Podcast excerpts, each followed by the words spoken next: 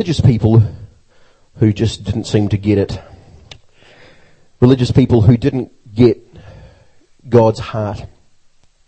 People who just didn't get what God was trying to do with us on the earth. People who just didn't get what the message of the scriptures really was. Even their precious law.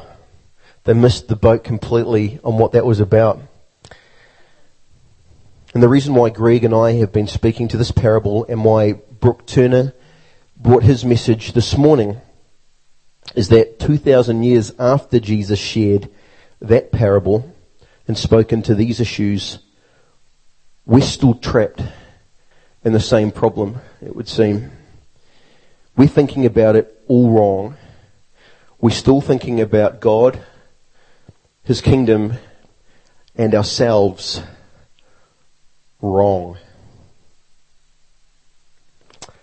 I probably can't encourage you enough if you weren't here to receive the message this morning from Brooke, download it from our website. Even, even if you were here this morning, it's a message that you could go back to a number of times and still be pulling more from. It's pretty raw in places, as is Brooke, if you know him but it's real and it speaks from a real and deep journey with the Lord over many years and what God has been revealing to him through that time. And it's a message born out of a lot of experience. Uh, and it's a, a message which challenged me, someone who's known him and walked with him for a lot of the last 15 years. So, and there's the heart of what we're looking at at the moment in that message as well. So please download that message when you get home the reality is that there are a number of things that we at the Rock and the church around the world has been getting wrong. And our misunderstandings have pulled us away from God's presence and held us back from the advancement of His kingdom and have painted a picture of Him that the world is not interested in. Which is interesting because when Jesus was walking the earth in, in flesh, in preaching. He was surrounded by crowds. They followed him everywhere. They wouldn't leave him alone because what he brought was so attractive to them. Now the word says there was nothing about him physically that was appealing, but the message that he brought, broken, sinful people couldn't keep away from it. Whereas the church today seems to, by and large, attract religious people. They just can't keep away. They love it. They love what we have. So there's obviously some disconnect between what Jesus was bringing and what the contemporary church is. So what we need in the figurative language of Jesus' parables is new wine and new wineskins. And by that I mean new perspectives, new values, new truth. But when I say new, I don't mean new new. I don't mean new as in something which we've just made up or God just for the first time in the history of humankind downloaded this new truth that had never existed before. That's not what I'm talking about. When I say new, I actually mean 2,000 years old. Because what we're receiving now kind of isn't that new. It just seems new because we just didn't see it before or we weren't living in it. You following me? New wine is made from pretty old grapes. The new was new when Jesus brought it 2,000 years ago. And it's new now because we haven't been living in it and the truth of it pretty much at all for the last, well, I don't know. It seemed like the early disciples kind of started to get hold of it and live in it and then within 200 years it was gone. We want to claim that back, okay? We're not reinventing anything, we're not inventing anything. We're not making up anything new. We want to reclaim what God has had for us the whole time. So this new wine is still sitting on the shelf, okay? That's what I'm talking about. We just want to go pick it off the shelf and start drinking it. Anyone want to drink some good wine with me?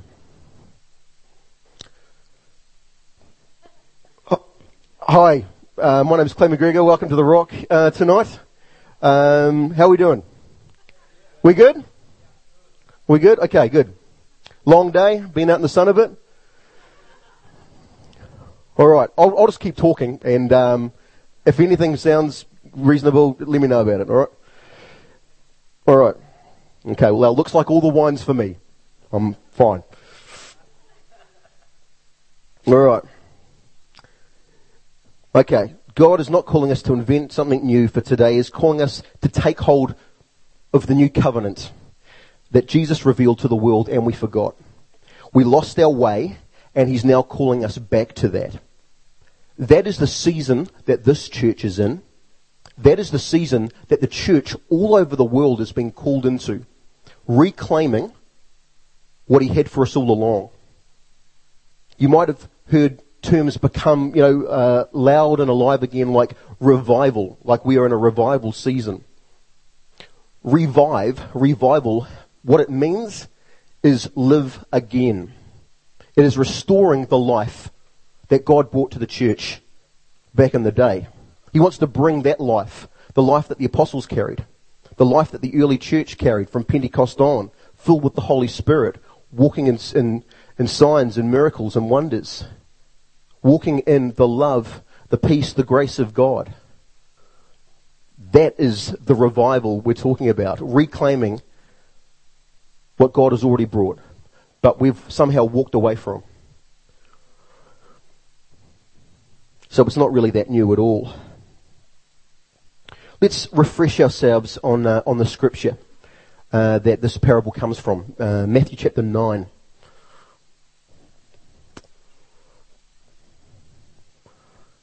Matthew chapter 9, and we'll read from, from verse 9.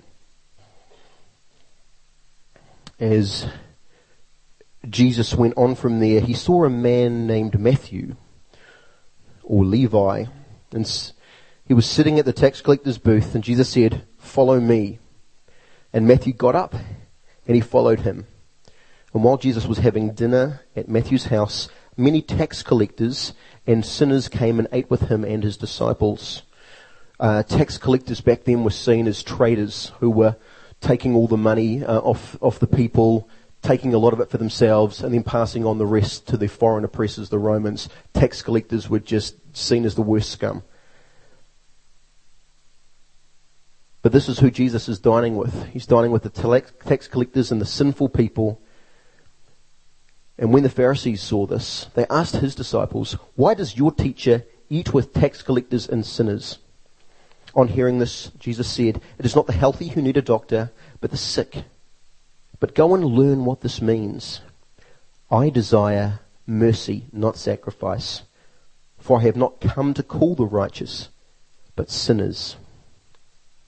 Then John's disciples came and asked him, How is it that we and the Pharisees fast often, but your disciples do not fast? Jesus answered, How can the guests of the bridegroom mourn while he is with them? The time will come when the bridegroom will be taken from them, and then they will fast. No one sews a patch of unshrunk cloth on an old garment, for the patch will pull away from the garment making the tear worse. Neither do people pour new wine into old wineskins.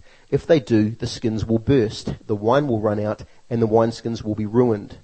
No, they pour new wine into new wineskins, and both are preserved. Through this parable, Jesus was addressing the religious spirit of the Pharisees and the disciples of John the Baptist.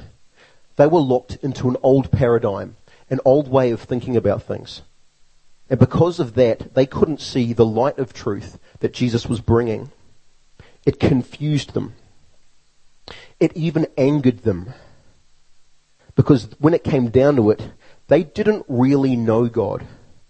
And because they didn't know God, they didn't know His Word. Even though they could recite it from memory, book after book, chapter after chapter, they had it in their heads, but not the understanding in their hearts. So despite what they thought they knew, they really knew nothing. So God sent the people prophets. The Pharisees didn't make up these problems. It had been, it had been the same problem that the nation of Israel and Judea had had forever. And God sent them um, prophets to try to bring them back to what his heart really was. Prophets like Isaiah, who said in, um, who prophesied in Isaiah 29, the Lord says, These people come near me with their mouth and honor me with their lips, but their hearts are far from me. Their worship of me is based on merely human rules they have been taught. The prophets came, they brought prophecies like that, but the people still didn't learn. And I don't know how much we've learned either. We need to get back to school, or more accurately, back to the feet of Jesus and rediscover who the Father really is, who we really are, and then what His kingdom really is. Because when we find that truth and allow that truth to shape our reality, well, that changes everything. So who wants to change? Who wants to be different? A better man, a better woman, a better child of God? Does this make you want to do? Yeah, I'm pretty keen. The question that Brooke's message landed at in the end this morning is how do we change? Not how do we change the church or how do we change society, but how do we change? How do we change ourselves? Brooke's suggestion was that ultimately we don't change ourselves. We can't. It's God who changes us. It's His Spirit that, that transforms us. Now, Brooke didn't take us any further to really unpack how that happens and why it often appears like there is no change.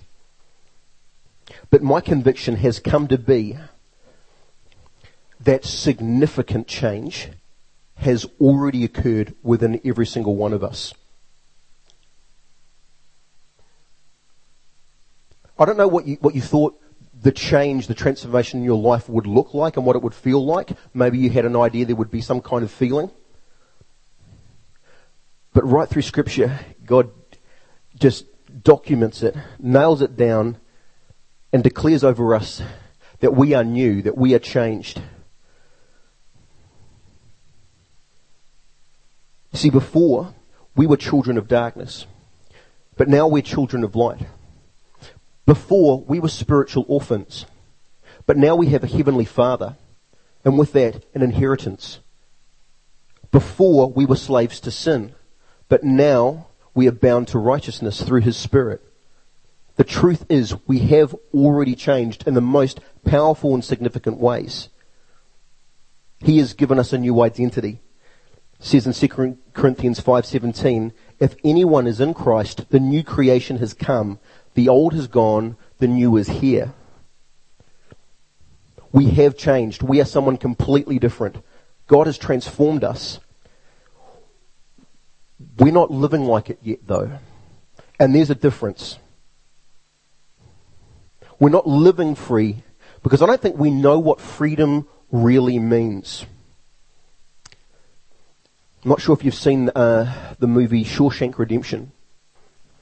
Well, there's a sad story that's in the middle of, of this of this movie. A sad story of this really old guy who's been in prison for pretty much all of his adult life, and f- at, uh, near the end of the story, he's uh, he's released from prison, and he goes out to ends up in this halfway house um, on his own, and he kills himself I'm sorry if that's a spoiler for the movie, but if you haven't seen Shawshank Redemption yet, well, what's wrong with you?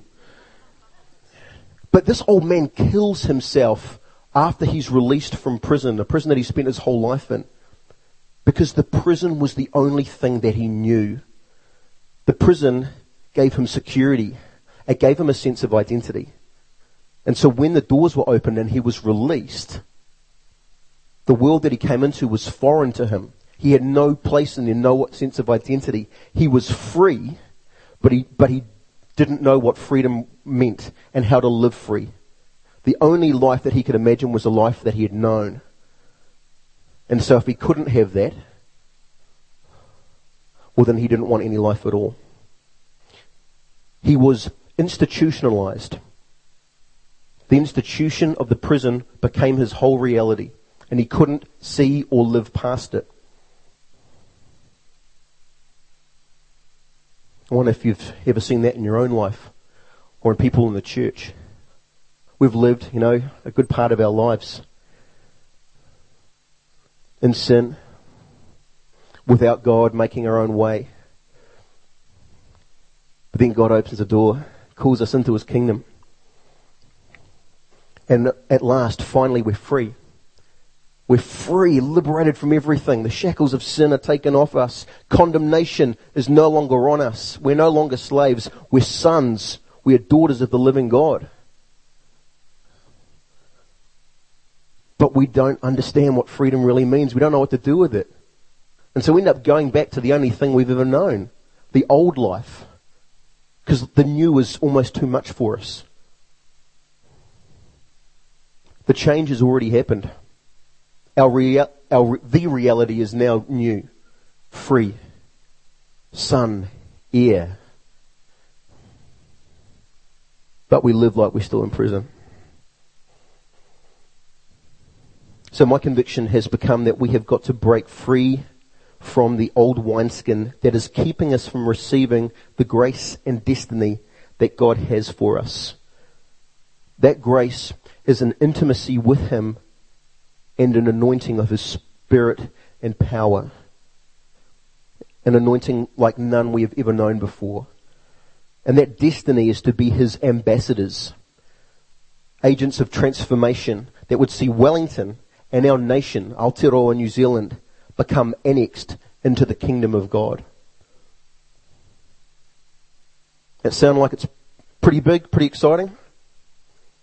I'm not making that up. I don't really carry much of a prophetic grace. These, are, though, are the prophetic words that have been spoken over this house. I'm just parroting them to you. These are the words that we've been receiving over the last couple of years and are getting now in more frequency. God is birthing something in this church that is going to transform cities and nations. And I'm excited to be a part of that. But sometimes when my faith starts to dip, I think, how are we ever going to get from where we are to there? Because it seems like we've got a long way to go. Now, what that statement really is, that's just a reflection of what's happening in me. This is something that I got from, from Brooke's message this morning as well, and I've had confirmed in a, lot of ways. We're not called to change the church. And we could, you could even argue that not really called to change society we are called to see a change happen in ourselves. This church changes when we change. That's the reality. When we become something different, our church, our community, which is the sum of ourselves, that becomes something different.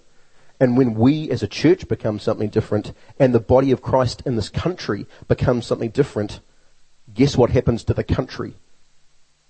We become salt and light. We preserve, we save, and we bring flavor grace to the nation, the nation becomes something different. We lead our nation into an encounter with the living God. But you've got to reverse engineer it. Bip, bip, bip, bip, Step one, us. Step one, step one's me. Before I preach anything, I have got to, I have got to change. Which I'm seeing more and more is recognizing the work He has already done in me claiming it and living it.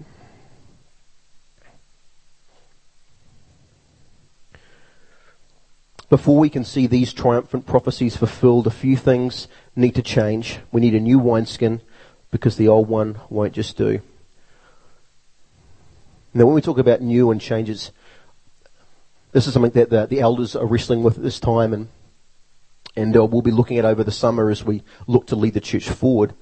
Um, but certainly I've been seeing part of the picture is these three areas, these three questions, uh, and the truth of these will be a major part of who we become, a major part of the new wineskin that shapes this church. Who is God? Number one. Who is God? Who am I? And what is the kingdom of God? Should, uh, if you've, if you using a smartphone or have got your Bible on your iPad or looking up Bible Gateway at home, you should do a search through the Gospels. How many times Jesus says, the kingdom of God is like. Or in another way to say it, the kingdom of heaven is like. Jesus talked a lot about the kingdom of God and the kingdom of heaven because he was ushering something in and it was something that he had to keep driving home to us and hitting from different angles because it was so important that we came to understand what his kingdom is because we are going to be bringing it. When we know the answer to these questions, who is God, who am I, and what is the kingdom of God, and when we can abide in their truth, then we will have the capacity to receive the new wine that God has for us. Okay? I want to, I see if, if we can really just get our head around this, this analogy, this, uh, this illustration of the wineskin. Okay, uh, wine wasn't brewed in wooden casks like it is now. Uh, wine, grape juice, was stored in wineskins, skins usually of goats. So they would tie up a goat skin, uh, make sure there's no leaks in it, and that's a that's a fresh goat skin that's still very pliable. It's quite soft. I'd pour the um, the grape juice into it, and then the grape juice would, as grapes do, it would ferment and it would turn from grape juice into wine. Now, because it was a soft, new, pliable skin, this uh, wineskin could expand through the fermentation process. It wouldn't burst. It would be able to contain and hold the, uh, the grape juice that had been poured in. It could, it could hold onto it. If, however, you used an old skin, a skin that had been used before, well, these things, well, they were wet and then they dry. They become brittle and they crack. So when new wine is poured into it and it ferments and expands, it cracks. Holes come up all over it and the, the wine goes everywhere. They're useless You can only use wineskins once. So the, the parallel, the, the, the transfer over to us is that if we're operating under an old paradigm, a different way of thinking, that was for a different time. This is a time before Christ. As God now tries to pour out His Spirit on us, we can't handle it because we're operating under the wrong set of values, the wrong perspective. We're seeing God completely wrong. And so we don't know Him. We don't know what He's trying to do. We don't understand the scriptures because we don't know Him. We don't know what to do with His power or what to do in the world because we don't know Him. But if we can get our wineskin right, get our perspective, get our framework, get our values right, well then we can receive His word. We can receive His prophetic word, His revelation. We can receive His power and we know what to do with it.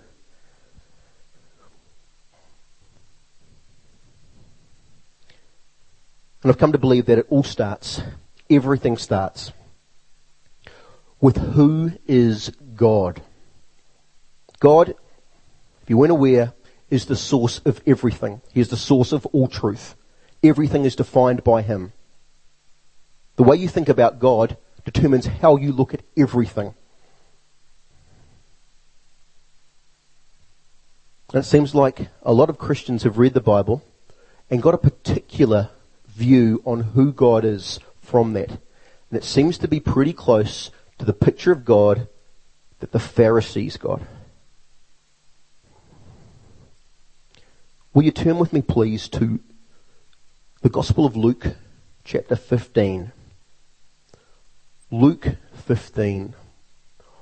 It's another parable. I think this is a really cool illustration of just getting it wrong. Luke 15 from verse 11.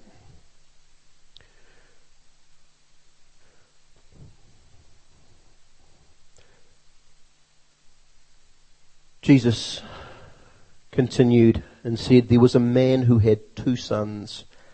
The younger one said to his father, Father, give me my share of the estate. So he divided his property between his two sons. Not long after that, the younger son got together all he had and he set off for a distant country and there squandered his wealth on wild living. And after he had spent everything, there was a severe famine in that whole country and he began to be in need.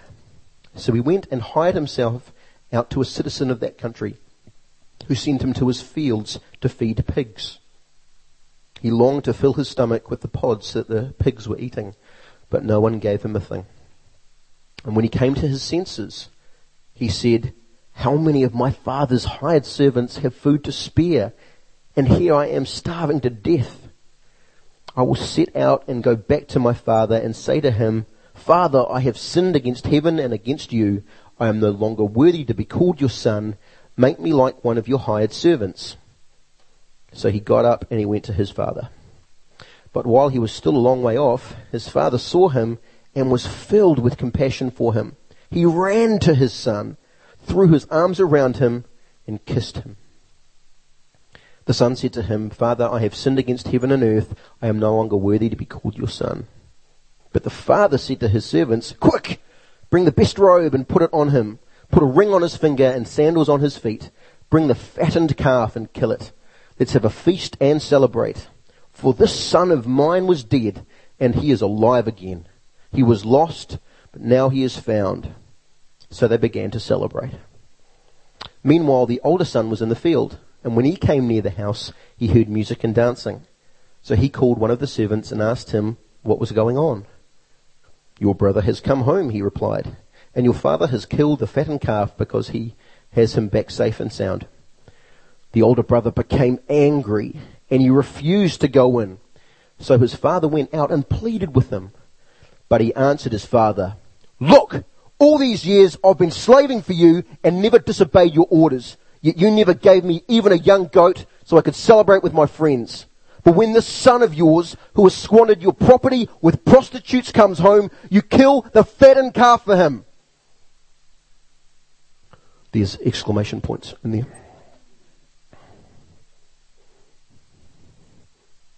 Sometimes we miss it though.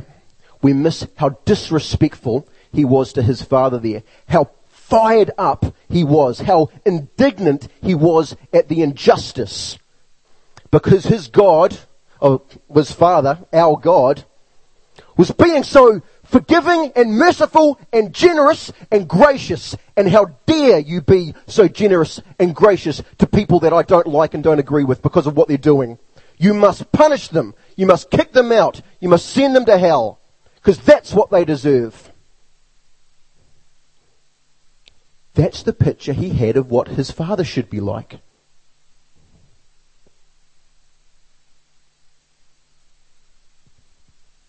It's the picture that Bible believing Christians, a lot of, seem to have as well.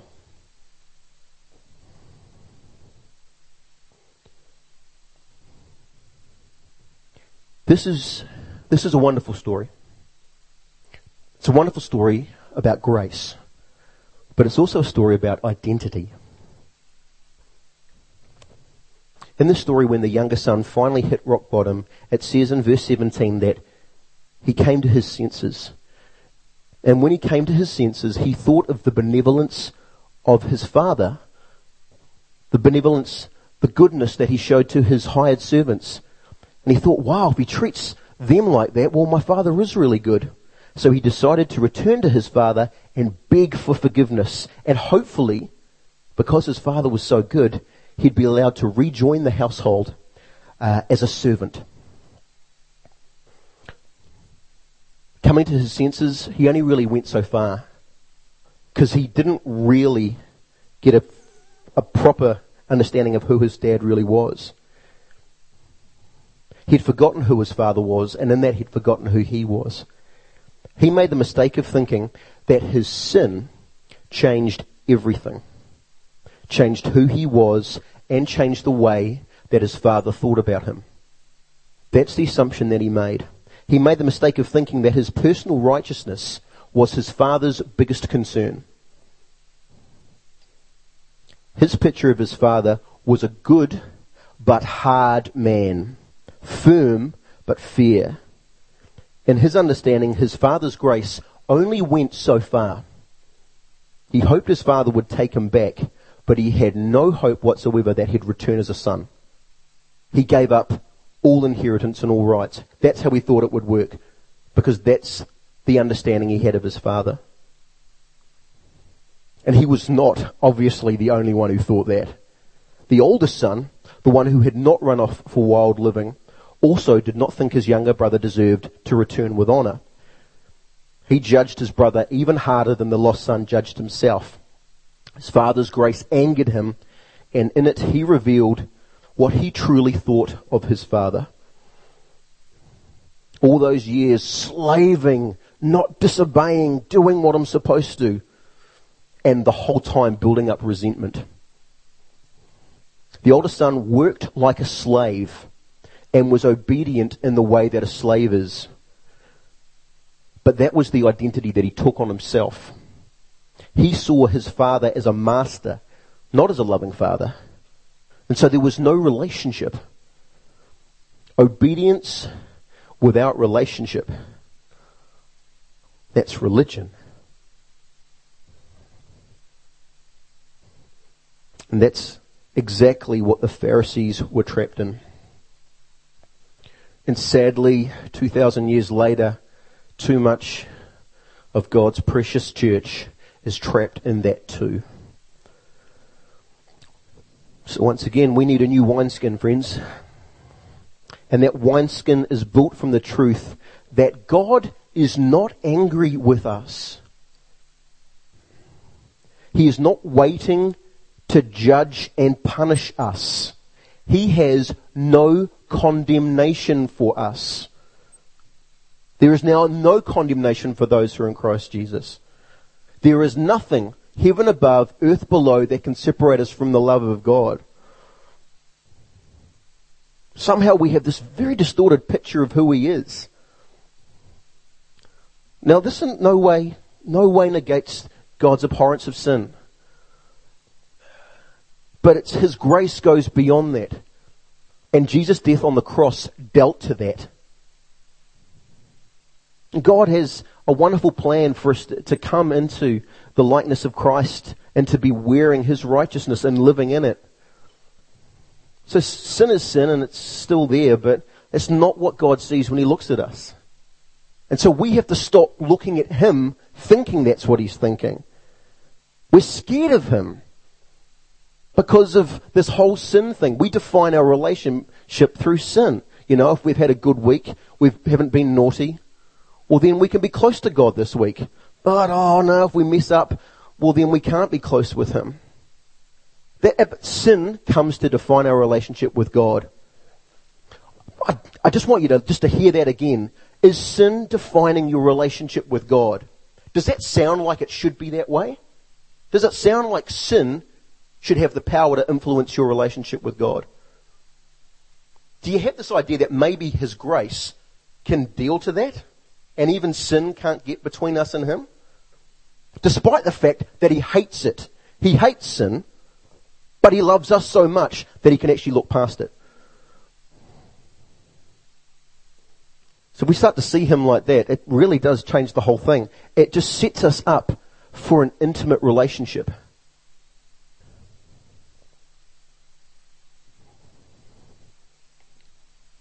Brooke shared it this morning, and I, it just has stuck with me. Just thinking about the woman caught in adultery and the, the, way she was treated. Firstly, by the crowd, people fired up in religious fervor, fired up in what they thought was their own righteousness and their own sense of right and wrong. And they were about to execute her. They were about to stone her publicly. They were about to kill her by throwing rocks at her until she was dead. That's how fired up they were fired up in God's word. But then God himself turns up. And it's his word, it's his law, it's his righteousness, it's his standard. He was the one that dictated what it was. But he comes in, and his response is if no one else here condemns you, I don't condemn you either. Is there anyone here to condemn you? No, they've all gone. He pointed out their own hypocrisy, their own sin, and then he gave her grace. Go, sin no more. That's the heart of the Father. When we think about God, we need to think about that. That's how he deals with sinful people.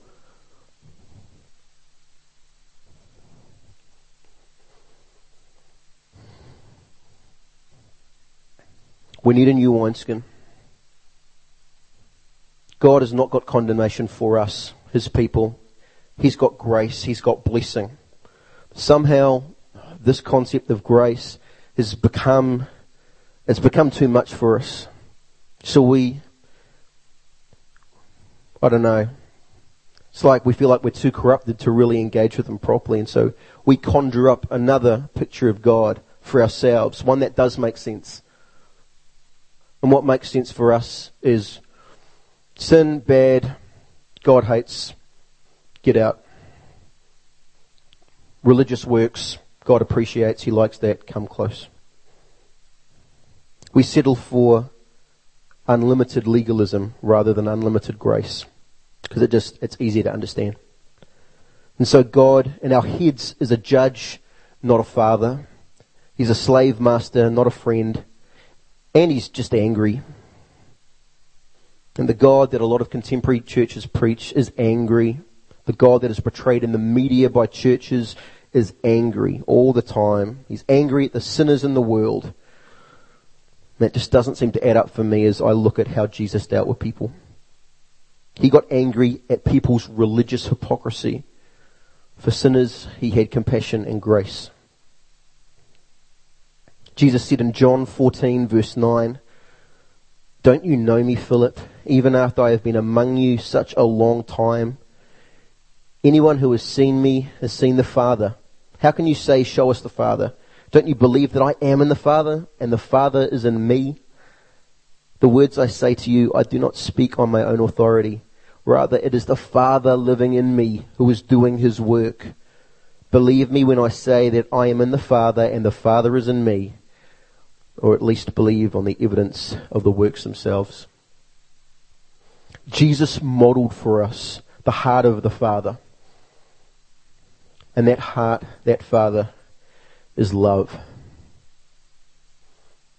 When we sing, Our Father in heaven, hallowed be your name, this is the Father that we are singing to. A loving Father, a generous Father, a good Father, a compassionate Father, a merciful Father. Yes, He is righteous and holy and just and powerful. But these characteristics in no way compromise his love. In fact, they are made perfect in his love. When we, when we sing Our Father, I love the song.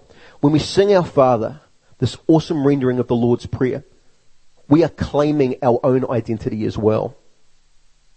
Our Father. You know what that makes me? My Father?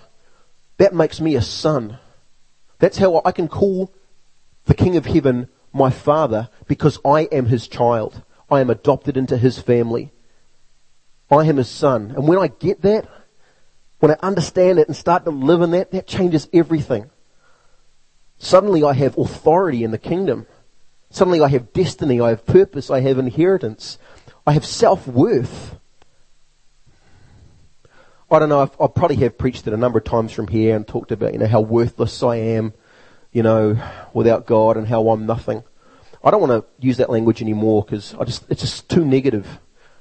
I'm, I am someone special. I am a son of the living God, a prince of the kingdom of heaven. That is who I am and that's how he sees me. And if he sees me that way, that's just it. That's reality. God doesn't have opinions. He just has truth. So yeah, I've got, I've got a pretty good self-esteem now. I feel pretty good about myself. Even when things aren't going that well and I'm stuffing up, that doesn't change my identity. I can always know I can go back to the Father and be received as a son.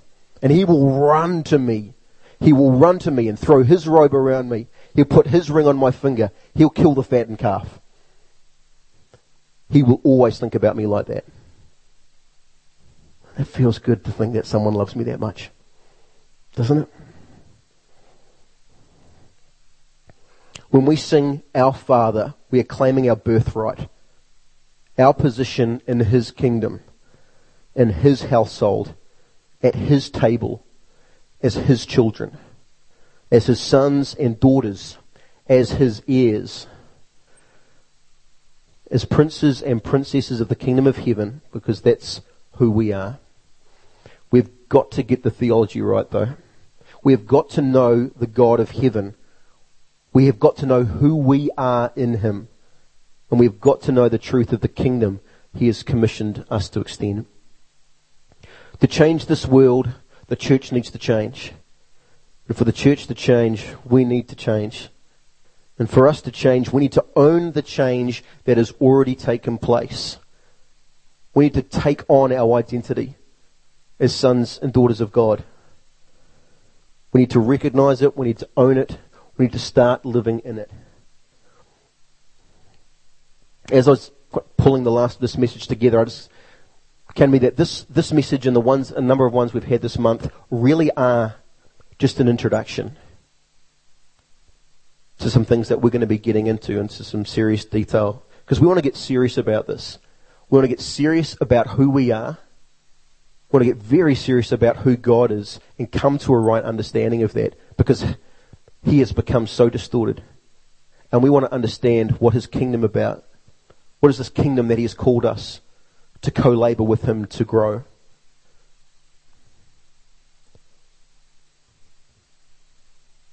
Tonight I want you to be encouraged that God wants you to know Him. He's not going to hide His nature from you. And He wants you to know yourself. He wants you to know who He made you to be. And being that God is eternal and all knowing, sometimes I, I, I like the meditation that God dreamed me up before the creation of the world. He kind of planned it all out. And as he kind of conceived of these ideas, he had an idea. He had a little dream, and that dream was clay. It might be a nightmare to you, but it's, he, he likes his dream. And he dreamed me up. And in his dream, he could see me, what I would look like, what I would sound like, the way I would think, the way I would move, the, just everything. He dreamed it up. And he was like, yep, we'll make one of those. I was his idea. And he had a perfect time in history that he wanted me to come into reality. And so he kind of made everything come into alignment so that I could be born. Little Clay McGregor. And he dreamed you up as well. You are a dream he had that he wanted to make a reality. But I'm only partway through the dream. I haven't come into the fulfillment of who he dreamed up yet. But thankfully, he who began a good work in me is faithful to carry it out to completion to the day of our Lord Jesus Christ. So he is, he dreamed me up. He created me. He formed me and knit me together in my mother's womb. And throughout this life, he is continuing to craft me and shape me into a prince, into a powerful man of God. And that is my destiny in him. And I'm okay with the fact that he has something similar for you. I'm happy to share some of the power. Turns out there's a, there's a lot to go around. God's blessings are limitless. And He's calling us all to something special. So, um, yeah, amen. But yeah, I want to, we're going to go on to speak a lot more about this We'll look at a, a number of a number of other scriptures that help us get a better understanding of who God is, of who we are, uh, and what His kingdom is. But I guess maybe tonight the meditation I'd love you to carry away is is that the the work has already been done. You are something very different than you were. And the more we can come to understand who He has made us to be and just live in that reality, I think it's going to turn a whole lot of things around, but it's like our eyes are blinded to see who we really are. So, so when I talk about you know, God doing a mighty work in us, I just I do believe that it, so much of it's already happened. And so the more we can just see that revelation, wow, it's just going to blow us away. So uh, in a minute, I want us to spend some time uh, declaring the words and the sentiment of the Lord's Prayer, our Father. And as we do, my prayer is that we come more and more to know the nature of our Heavenly Father and our identity in Him. In fact, I, I want to, wonder if we could just stand and, and maybe pray together just, just for that.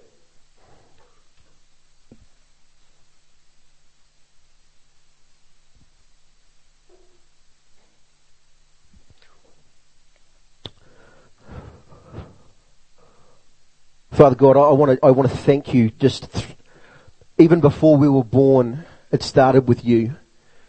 You dreamed us up. You had an idea that was us and you, you brought it into fruition. You saw us all formed in our, in our mother's wombs. We were all born so that we could come to know you. Lord, and you have moved heaven and earth and done everything possible to restore us to right relationship with you, even to sending your son to earth to die on a cross. And we recognize that, Lord, and we lay claim to that sacrifice tonight. But Lord, tonight as we lift this song to declare you as our Father, our Heavenly Father, the King of Heaven, I pray you'd help us to see ourselves as your children, sons and daughters of the living God. I pray we'd see ourselves the way that you see us, that we'd be able to see each other the way that you see everyone here. And Lord, I pray that we would be able to see you for who you really are every falsehood, every distortion, Lord, of you and your nature. I pray, Lord, that that would just be stripped away from us. And as we open the Word and search you out in there, I pray that we'd be able to see your Word and see your heart, Lord, with your eyes. Holy Spirit, lead us back to Jesus. That Jesus can once again show us the Father. Our Father in heaven hallowed be your name.